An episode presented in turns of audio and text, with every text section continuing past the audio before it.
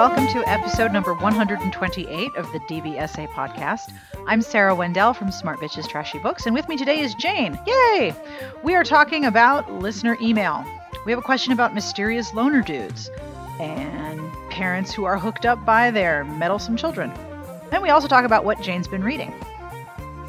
The music you're listening to was, as always, provided by Sassy Outwater, and I will have information at the end of the podcast as to who this is, though I bet you know. And this podcast is brought to you by Intermix, publisher of Bear Attraction, the new sizzling hot novella in the Shifters Unbound series from New York Times bestselling author Jennifer Ashley. This will be available on February seventeenth, and you can find it wherever your fine paranormal Shifter Unbound ebooks and other ebooks are sold. I am all for short intros today. How do you feel about short intros? I feel great about them. So now, on with the podcast.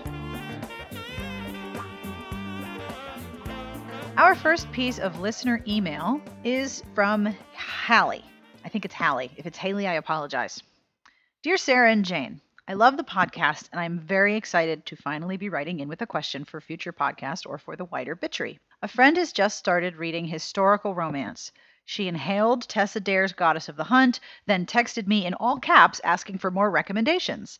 I was happy to oblige, and thanks to lots of podcast listening, I was able to immediately rattle off my favorite historicals. Sarah MacLean, Right Now, The Rest of Tessa Dare, Lisa Kleypas, Julia Quinn, Select Early Stephanie Laurens, because really, at this point, they're sort of all the same. Lord of Scoundrels! She's reading and loving everything.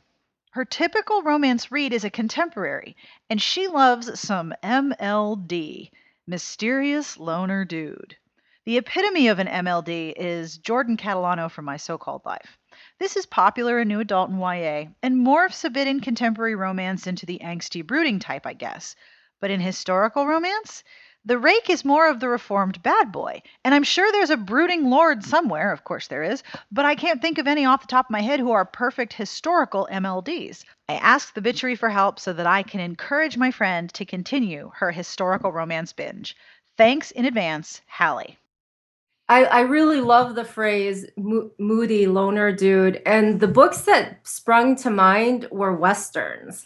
You know, that's really funny that you say that, because I was developing my list of recommendation, and at the bottom I wrote, I have no knowledge of historical Westerns and I suck. So I'm glad you have ideas. Well, the very first book that came to mind was uh, Connie Brockway's All Through the Night, and Colonel Jack Seward. He is definitely, I think, the prototypical moody loner dude. He was uh, an orphan rescued by a powerful man and trained to be a tool for the Home Office's secret committee. He basically does all of the dirty work for them. He is, I, I think, on every page, the very definition of moody loner dude. And even the way that it ends uh, kind of fits his moody loner dude status. It is a really perfect description for some heroes, isn't it? It is. I thought about Prince Charming by Julie Garwood, or the hero in Savage Thunder by Johanna Lindsay. I confess that all of the Lindsays blend together in my brain, except for the one with the silver hair and the fact that she's kidnapped and put in a harem. That one stands alone. All of the other Lindsays are like in this mental Lindsay soup where I mix up all of the plots and then just stick a Fabio cover on it in my brain, and that's it. So w- do you remember which one that is? Because I, I don't. Yes. Uh, Savage Thunder is the unfortunate book that features the the hero, uh, uh, calls the hero a half-breed. Oh, ouch. Cringe. I know, but it's it's the product of its time, right? Yep. I, Hopefully, if it was published today, they wouldn't use that pejorative term. But nonetheless, at the time he did. It features Cold Thunder, who's the half Native American, half, I have no idea wh- what the other part is. Alien. Right. So Cold Thunder is this. Um, is there a better hero name than Cold Thunder? There has certainly never been a better name. So Cold Thunder was this Native Amer- half Native American. He was a part-time Army scout, and the heroine is this very wealthy duchess. Of course. Her, her husband, uh, an older man, died and left her all of his money that he could leave, uh, that was unentailed. He tells her, you know, use my money, don't give any of it to my family, enjoy your life. So the family wants that money and they're trying to kill her. As you do. So, uh, so she's in America on this grand um, vacation. She's gone like all over the world, having a grand old time. She comes across Cold Thunder. He, I think he saves uh, their carriage or something. And he, she falls immediately in lust with him. And um, she doesn't understand why he's so resistant to her. and she, and he keeps telling her that he's not accepted by white ladies like her. And she doesn't understand that. Of course. Of course. Of and course. it's, It's just a fantastic, he's just a very moody, dude who's alone. He's a lonely, grumpy man. And uh, Joe Goodman, I swear every hero of hers is at least a loner dude, if not a moody loner dude. I love her books, by the way. Do you have a favorite of hers that you would recommend? I, I'll say this about Jo. She is uh, slow, right? Her books are slow. I mean, they just take a while to kind of unfold.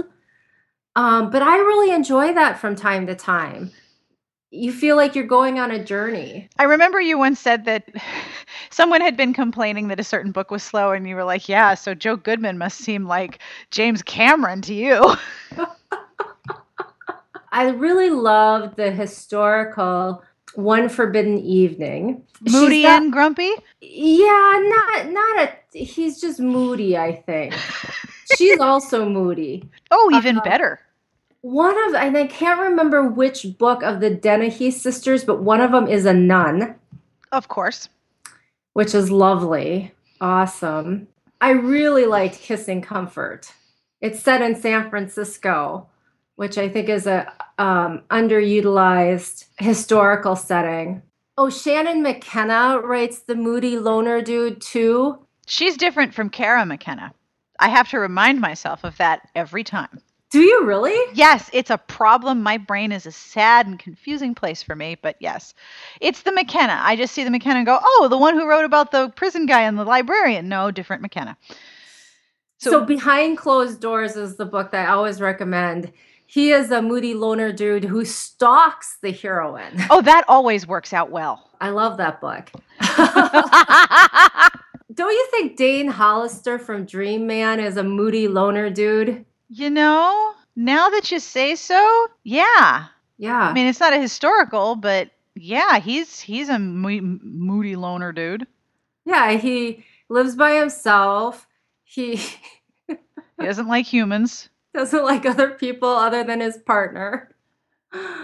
Um, yeah, I think he totally falls under the moody loner dude status. And also, um, uh, Mackenzie's Mountain, he is a huge moody loner dude. Now, he has good reason to be moody and loner dude.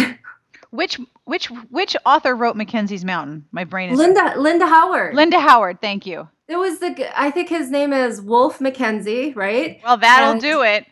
And he... Right, Wolf... Wolf is the the name that you give the moody loner dude. Yeah, it's kind of a signal. He's the he's the uh, Native American who is accused of raping a woman, which he didn't do. Hence being moody and lone and a loner. Right. Uh, the one with the nun heroine, I had to look it up because I did not know that this was a thing that had happened in, in the romance world. That would be Mary Frances Dennehy in Only in My Arms. Okay, there you go. That's actually a pretty entertaining book. Faithful to the Apaches who raised him, now sentenced to hang for a crime he didn't commit. Oh, his name is Ryder. That is totally a grumpy hero name, especially if you're about to be hung. You know who else is kind of a moody loner dude? I loved Sharon Shin's Thirteen Houses. I don't didn't love them all, but Mystic and Rider, the name Ryder made me think of that. Okay, I just have to say, do not anybody read The Thirteenth House. Okay. No one should read this ever? Oh, I don't know. It's so depressing. Yes, read it if you want to be depressed. Oh, okay, great. So there's I, twelve houses, and the thirteenth house is book two. It's like yes. they're it's like this this series is trolling me. I'm never going to remember that. But the first one is Mystic and Rider with an I. Oh, so Mystic has a Y, but Rider has an I. Oh, okay.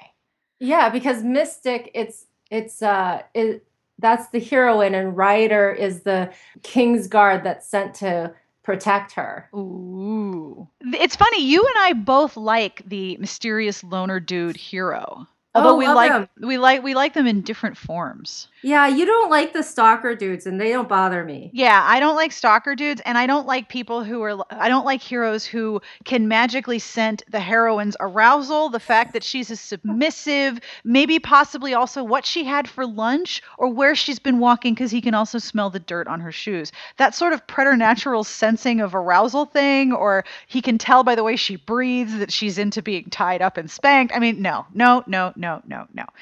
Um, I, there's a whole bunch of stuff that just, yeah, that doesn't work for me.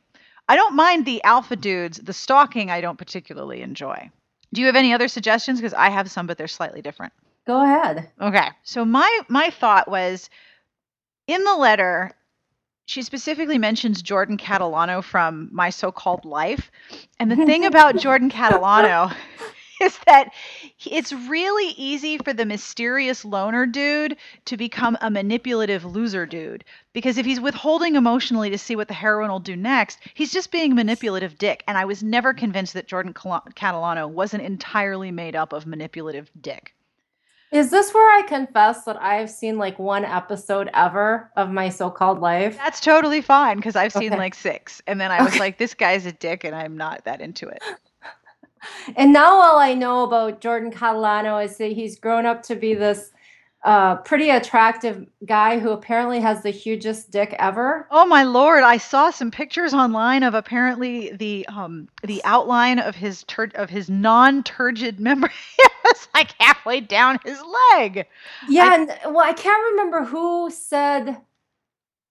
who said this about his dick, but it said, it was like, they said something was like, it ha- was a Praetorian guard.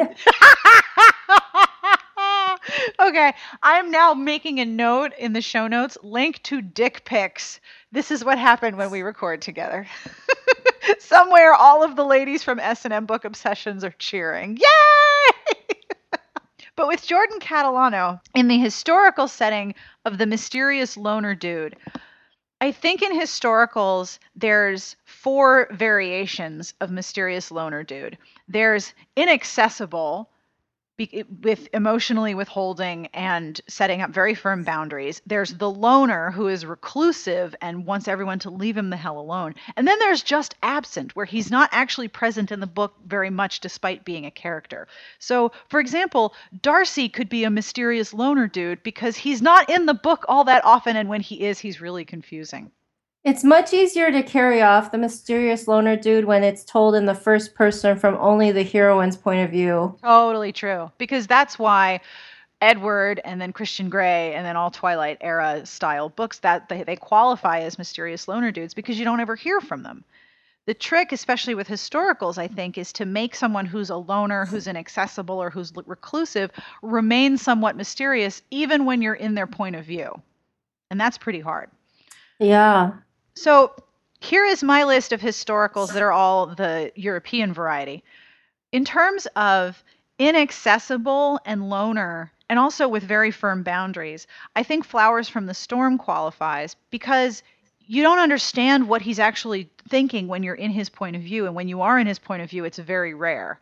You already have this puzzle of the hero's inability to communicate clearly, plus the amount of mystery that is involved in the story itself, because so much is unveiled slowly along the course of the plot. I also think Lisa Kleypas's Tempt Me at Twilight qualifies, because first, with all of the Hathaways, they're, the whole series sort of explore, explores class boundary. And so there's already a boundary in place between the hero and the heroine. But in Tempt Me at Twilight, that's the one where Poppy Hathaway marries this rich hotel owner who's really enigmatic and distant, and he has this whole hidden life that he's not willing to share. So he has a sort of a boundary. He's not a miserable loner dude all the time, but he's t- definitely qualifies as grumpy. Now, here's a question for you. Do you think that Lord Ian Mackenzie qualifies as a mysterious loner dude? Who? The Madness of Lord Ian Mackenzie. Oh, I... No, I, no. I, and maybe if it was told only from Beth's point of view, mm-hmm. I feel like be, because you got his point of view, he was very straightforward and not at all mysterious. She's a, so he's a mystery to her, but not to the reader.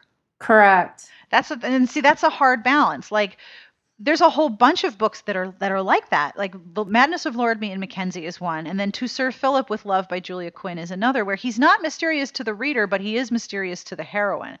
And it's not quite the same thing when the, when the reader has all of the information about the hero and is just waiting for the heroine to catch up. I don't I don't know that he was so mysterious to Beth either. I mean, I felt like she understood him, and that was the unique relationship that they had. That's true. The other ones that I wrote down um, in terms of grumpy and reclusive, or just grumpy, are uh, England's Perfect Hero by Suzanne Enoch, With This Ring by Amanda Quick, Slightly Dangerous by Mary Balog, and The Summer of You by Kate Noble, which I like a lot because the hero in that one is trying to clear his name because he's suspected of being a highwayman, like you do.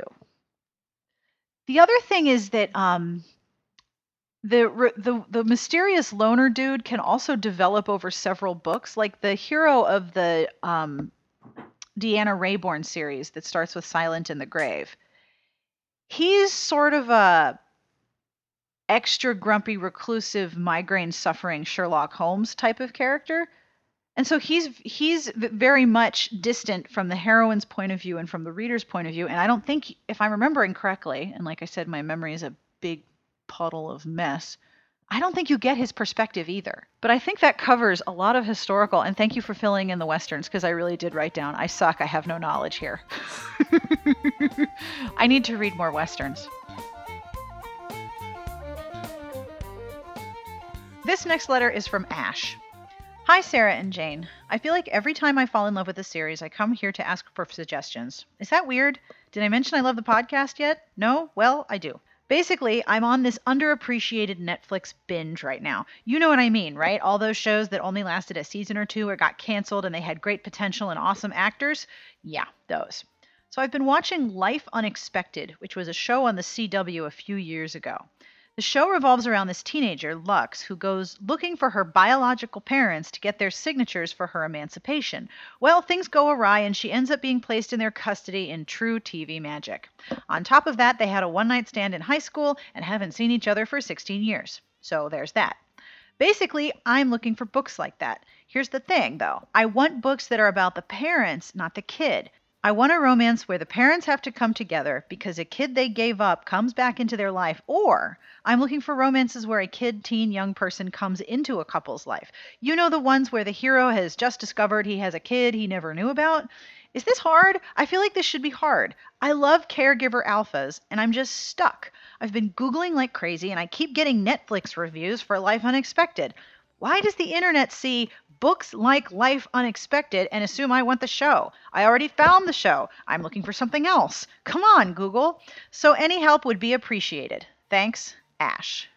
What do you got? You know, that was a tough one for me. That was really hard for me too. Primarily because I don't like books with kids. So I forgot I just, about that. I don't read those books. I think that they're out there. But I don't read them. and, and, and the whole parent trap story where you're bringing parents together, not necessarily ones that have been married before, but that's almost too twee for me. So I have done. I really thought um, I was stumped. But I, I blame it on the fact that I just don't like kids and books. And if there's kids, then generally. But the fact of the matter is that there's tons of books that are about parents falling in love. In fact, when I read that, um, email, I said, well, isn't this the secret baby trope? Or, you know, the Harlequin Presents forced into marriage because I accidentally got pregos. Yeah, I know that's your favorite. I don't mind it. I don't I hate the secret baby trope. I think I think uh, you know, back when I was a young reader, um, I I thought the secret baby trope was awesome, and and then um, after I got a little older, and then particularly after I had my daughter, I thought this is the cruelest thing a woman could ever do to a loving father. Yep. And I ever since then, it's just like it is a barrier that is almost impossible for me to get over. Like the only time it really worked was there was the India Gray uh, Harlequin Presents where she tried really hard to get the information to him, but he was um, am he was amnesiac due to a car accident, and so turned her away repeatedly. And so that was the one time that I thought, yeah, the secret baby, you know, she did everything she could and got turned away. Anyway, so that's what I, th- those were the books that sprang to mind when she wanted to see parents getting together. And those were the only ones I could think of. Have you read the Joanna Wild series? Yeah. Would Reaper Stand qualify? No. But he's a parent, right? Yeah, but their kids don't get them together. Well, I th- my understanding was that the from the way I interpreted the letter anyway was that she wanted books that were similar to the idea that parents are being brought together, not necessarily by their kid, although I could be completely misreading because I had to close my browser because Skype wasn't working. So I could be misreading that one. Um, I, no, I no, it doesn't. That doesn't qualify because his parenting, well, first, all of his kids are adults. And second, they have no bearing on. They have no influence and presence in the in the, the getting togetherness. Correct. So she wants books that are about the parent, not the kid. The parents have to come together because of a kid they gave back on. They gave up, comes back into their life. Oh, yeah, no big deal. Where the hero has just discovered he has a kid he never knew about. I feel like that's, all right, fair estimate, forty-five percent of the Harlequin backlist. Isn't that the secret baby trope? It's pretty much secret babies, but when the thing is, she's looking for, you know, kids who are sentient and talking and somewhat have their own autonomy. All of the secret babies are mostly babies. Well, that's true. I, I just hand them to the nanny and off you go for sexy times. Yeah, I think I would I would go to Harlequin and look at the books that have older children on the cover. As you can tell, because they're really somewhat creepy looking and they always have this vacant stare. Oh, bad Sarah. The, I, I feel horrible that I have nothing off the top of my head that really fits. I mean, there are secondary characters that get together in the background of other books, but they're not brought together by children so much as maybe one of the hero or heroines who sort of sometimes serve as a child surrogate or like a child influence. Like, you should go talk to him because I'm young and I know what sex is and you're old and you don't. Which is not a thing that anyone actually says. But I suck that I haven't had, I, I don't have any specific recommendations, which is good because then we can turn it over to the listeners and they can be all like, duh, duh, what about this one? Someone out there is much better versed in the secret baby world than we are. Probably many people. So what are you reading? Anything you want to talk about? I read this book by Juliana Keyes. Juliana Keyes wrote this book called Hard Time, which is coming out, I think, next month or this month, next month. And, um, it's a little kind of, the sexual dynamic reminds me of Willing Victim. And it kind of has that sort of blue collar tone to it as well. The hero uh, served time in prison for a crime he had, he did, and um, a violent uh, uh, robbery. And he admits that he was dumb and he got caught up in a bad crowd. And so it wasn't like he took the fall for someone or he was wrongly accused. He was a bad, he was a bad dude. Um, the girl uh, was his high school um, sweetheart, and he really loved her. And kind of like in the middle of the night, she leaves and goes away to college and doesn't tell him. And so they have a really crappy breakup. Uh, yeah. So, I mean, it's kind of like, well, you kind of have kind of two kind of unlikable people. Um, they reconnect after he's out of prison. She's a lawyer. She's uh, trying to angle for a promotion within her law firm. And they're working on this class action suit regarding medical illnesses caused in a um, factory. So she runs into him again. There's a lot of attraction there, a lot of unresolved issues. And she can't really bring herself to admit that she wants him. So he says, you don't have to admit it. You only have to say no, which she never does. I thought it was a very gritty book, and I enjoyed it quite a bit. And I, it had, to me, a similar dynamic to Willing Victim in some way. And then I read another book of hers called Just Once, which I enjoyed, who, speaking of uh, moody loner dudes, she totally writes that. Really? Uh, oh, yeah. Juliana Keyes? Yeah.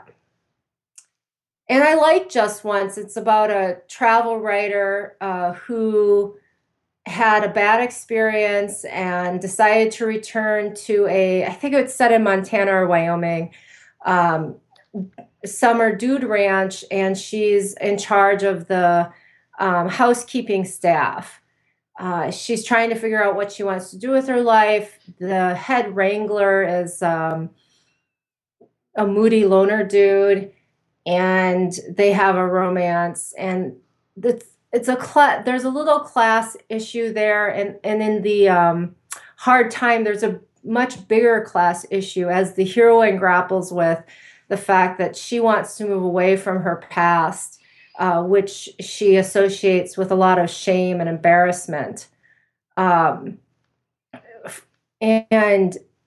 The hero is this, you know, blue collar guy, and he's kind of unapologetic about it. And she has to make a decision as to whether her vision of her future includes someone who isn't as polished and refined as she thinks that her life should be. I thought the class issue was really well done. Um, that is interesting. Yeah, and very authentic. And plus, I thought she nailed all of the lawyer parts really well. So then um, she had another book come out, and I didn't realize it. I bought it and read it a couple nights ago. And the hero is a huge jerk, and he knows he's a jerk. It was an interesting read, and I'm still unsure of whether I liked it or not, because the hero is such an asshole. And he does it intentionally. I mean, he really intentionally does it, it because... He's emotionally stunted. He uh, worked as an interrogator um, for the government. Uh, and uh, as you can imagine, uh, the things that he did was not were not very good. And so he's pretty divorced from his emotional side. He feels like he can't, whatever soft feelings that she needs from him, he doesn't have. And so, I mean, on the one hand, you do feel sympathetic for him, but on the other hand, man, he was an ass. So I don't know. And I don't mind the asshole hero, but he, he was an asshole too far for me. Wow. That, that's a lot of asshole. Yeah, and then I read Radiance, which I've been recommending, by Grace Draven. That's a science, it's not a science fiction, it's a fantasy romance. And I was over at um, Amazon. Or are these the ones where it was like, there was there was sex and it was horrible? How could you write such terrible, filthy scenes? And like half of the internet was like, buy it right now. Right. I And it's so funny because when I read those reviews about it having graphic sex, I'm like, I don't remember those scenes. Oh. I must, I must be disturbed because I, I, I didn't think it was that dirty. Yeah, I mean, obviously my meter is all askew, uh, but I don't too remember, much dirty sex.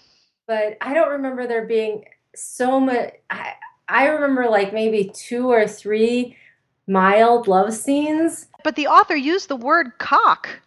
She did. That's just terrible, according to that one review. How could you possibly? I don't know. I'm I'm disappointed in her for, for sure. What, anything else you want to recommend? No, but I do recommend Radiance. I think it's a great fantasy romance.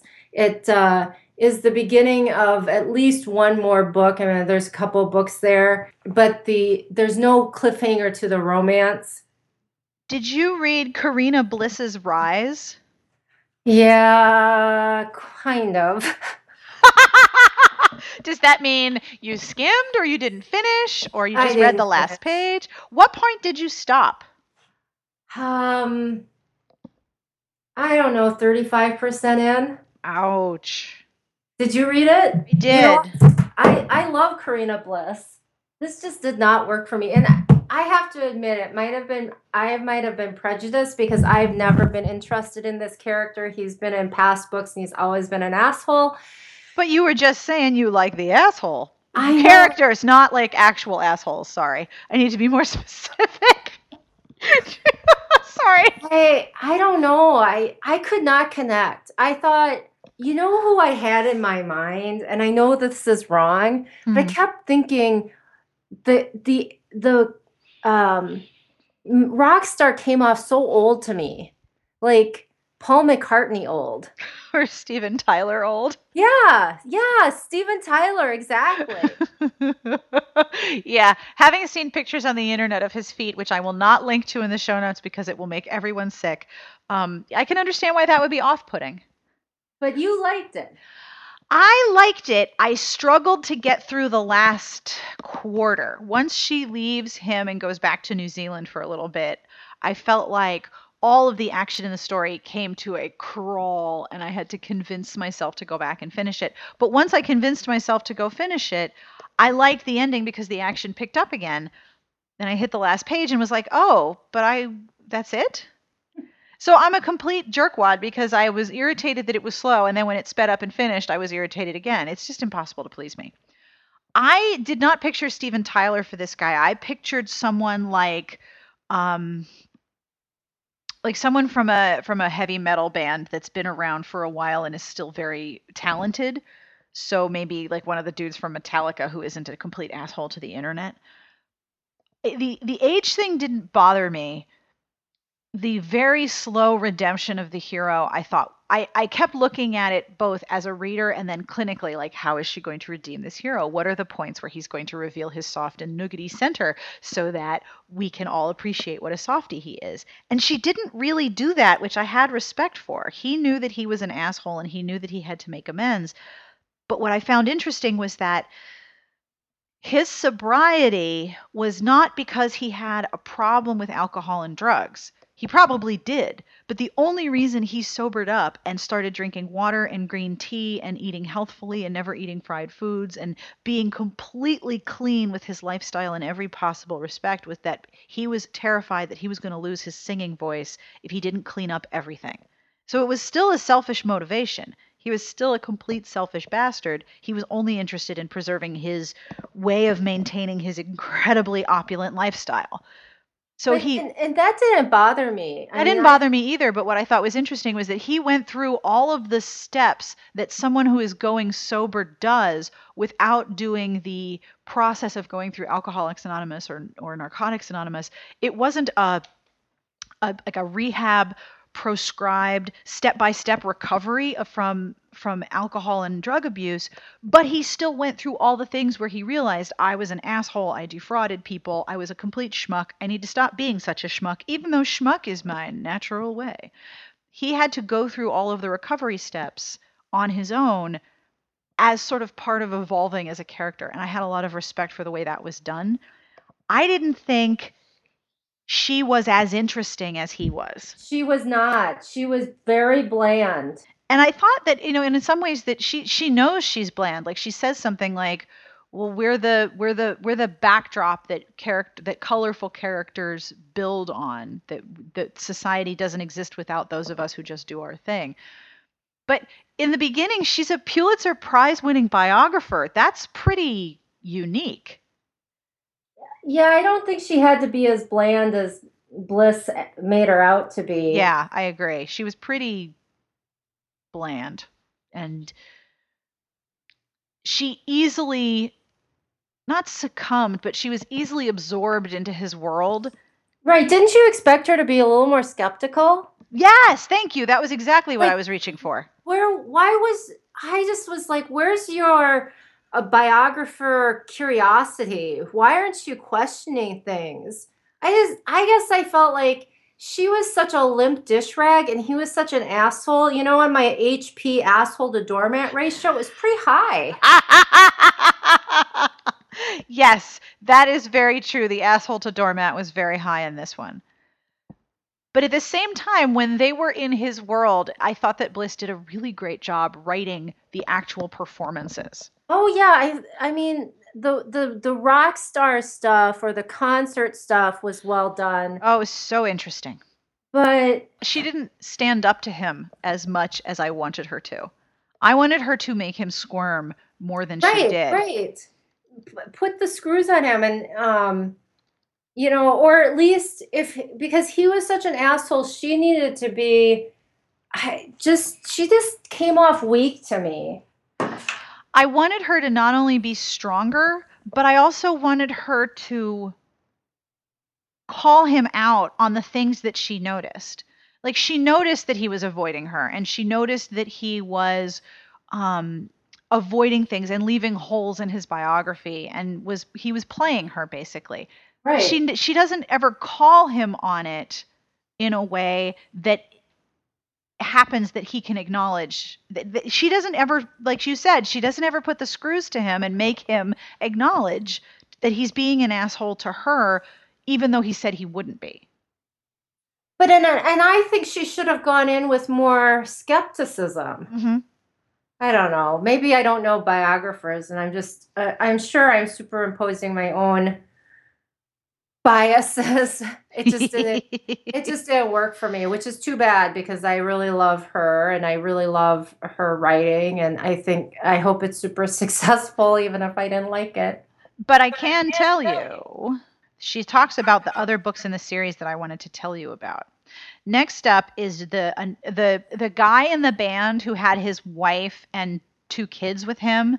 And the rock star Xander was like, why is there, why are there small children backstage? Why is your family with you? This is a terrible idea. Um, Jared and Kayla are the next people in, in in the series. They get a novella. And then Xander's assistant, Dimity, is the next heroine. And she's intriguing. She's very intriguing. She starts off, I think, as like her backstory is that she was a past fling of Xander's, and she takes absolutely none of his shit. Like she had more backbone that I wanted the, Elizabeth, the heroine, to have. So if, if she's going to write Dimity, I want to read that book. Like I'm still interested in this series. And I, I'm on, I have to be honest, the rock star thing has never really done it for me, which is weird because I love behind the scenes stuff, but the whole rock star subgenre has not really turned my crank at all. Maybe I'm just getting too old and too ornery and too difficult to please, and I need to go be a loner, distant asshole somewhere. And that is all for this week's podcast. I hope you enjoyed our discussion and are probably mad because now you want to buy a lot of books. This is my problem too. I'm I'm with you. I fully empathize. This podcast was brought to you by Intermix, publisher of Bear Attraction, the new sizzling hot novella in the Shifters Unbound series from New York Times bestselling author Jennifer Ashley. You can download it on February seventeenth. The music you're listening to is provided by Sassy Outwater, and you can find her on Twitter at Sassy Outwater. This is called Ascent of Carnival, and it is by the Peat Bog Fairies. This is from their album Dust, which I have totally bought and hangs out with me on my phone while I walk the dogs pretty much every day. You can find it on their website or at iTunes or wherever your fine music is sold. If you have questions or suggestions or ideas or things you'd like us to talk about, you can email us because we love the email. It's really awesome.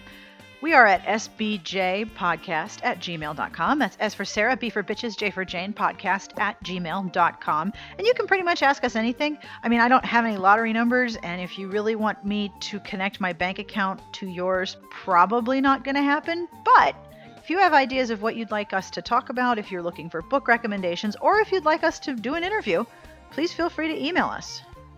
In the meantime, on behalf of Jane and myself, we wish you the very best of reading and a great weekend.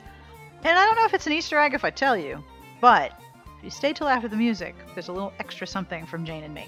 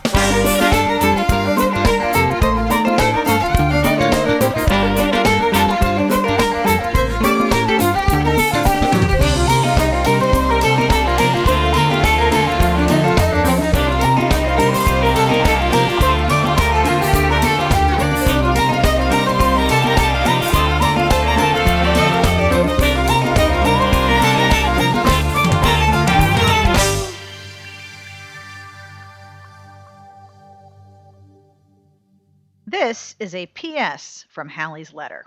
P S I love all the new interviews, but I miss hearing Jane's voice every week. I'm sure she's very busy, and if possible, I'd love a brief update on whatever she's able to talk about regarding the lawsuit, even if that's just, I can't say anything. I have three email messages here asking how you are about that thing you're not supposed to talk about. And I don't even know how to ask you that question. How are you about that thing you're not supposed to talk about? Oh... Well, that about answers it. How do I even transcribe the noise you just made? I'm not even sure.